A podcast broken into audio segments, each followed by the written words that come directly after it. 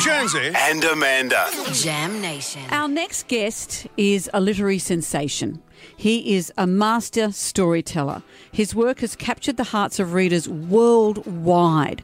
From his best selling novels, Boy Swallows Universe and All Our Shimmering Skies, to his compelling features in the Weekend Australian magazine, Trent Dalton has proven time and time again he is a force to be reckoned with. He's got a new book out called Lola in the Mirror. We are both thrilled to have him on the show. Trent Dalton, hello.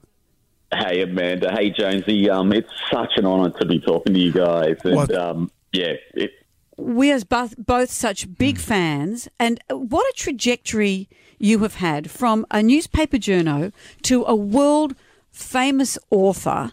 What, what have been some of your pinch me moments? Because you're still such a regular guy, it seems. What have been the moments where you go, I can't believe this is happening?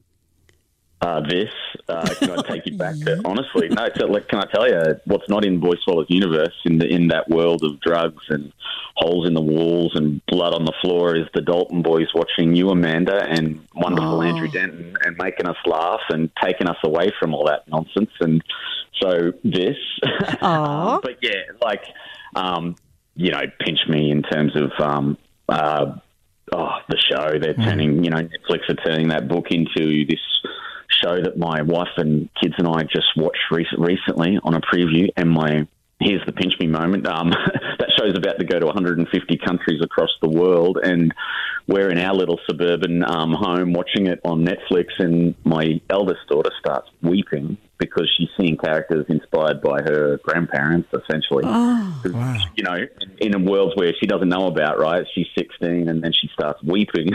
And I grab her fingers across the lounge and um, I'm like, oh, honey, is it is it too sad? And, and then she goes, she goes, no, Dad, it's too beautiful. And uh, so, yeah, like so that that's a real pinch me moment. And um, yeah, it's it's um it's just every moment. And then the, the the best ones are the ones where everyone comes up and goes, hey, like thank you for writing about the the darkness because Yeah. you bring you're bringing me some light. You know, it's, Well, the searching for the light. You um, grew up in a housing commission scenario, and as you say, you can tap into this darkness. How have you been able to find the light where others haven't, and have your books helped other people do this? Amanda, I think I, I think the big difference with me and a lot of people, you know, everyone asks me about like, I had a, this person ask me, how do we solve youth crime? And I was like, that's such a big question. And uh, but one thing is um, allow the people um, to love those mainly young boys who are committing those crimes. Allow uh, keep those boys with the people who can love them best.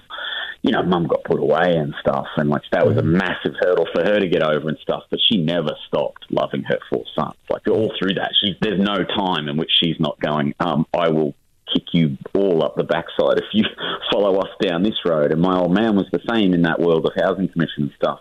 So I, I, I feel for anyone um, who just doesn't have love. It's Yeah. that's it. And there's a belief when someone goes to jail that it's a predetermined path that their kids will follow them down that path. But one of the great misconceptions about Australia is we have the lowest rate of recidivism in in the world as far as when people go to jail. They're not likely to go back to jail. Everyone says, "Oh, our revolving prison system," but it's better to keep someone out of jail than be in uh, jail. And it's Jonesy, you're giving me chills.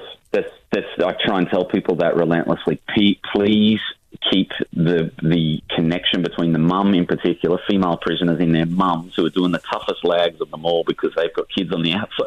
Every hardened crim will tell you a mum will do a lag harder than anyone.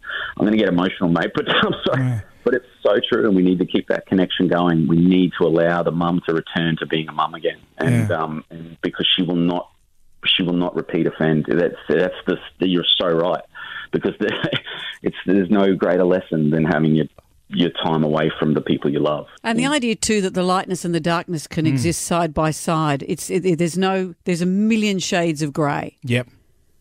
Oh, we are not one thing, are we? Well, you're writing great stuff. Mm. A million shades of grey, by the way, has already been taken. like it's a lot. It's a lot. So I let's. won't go down that road. I won't. I won't go into too much grey. Let me tell you. Don't watch it with your kids, maybe Trent. a million shades of grey. That's a oh, lot to process. Uh, Trent, it's great to talk to you. Lola in the Mirror is on sale now from all good bookstores. Trent Dalton, it's been a treat. It's been my absolute pleasure. I love you guys. So thank you so much.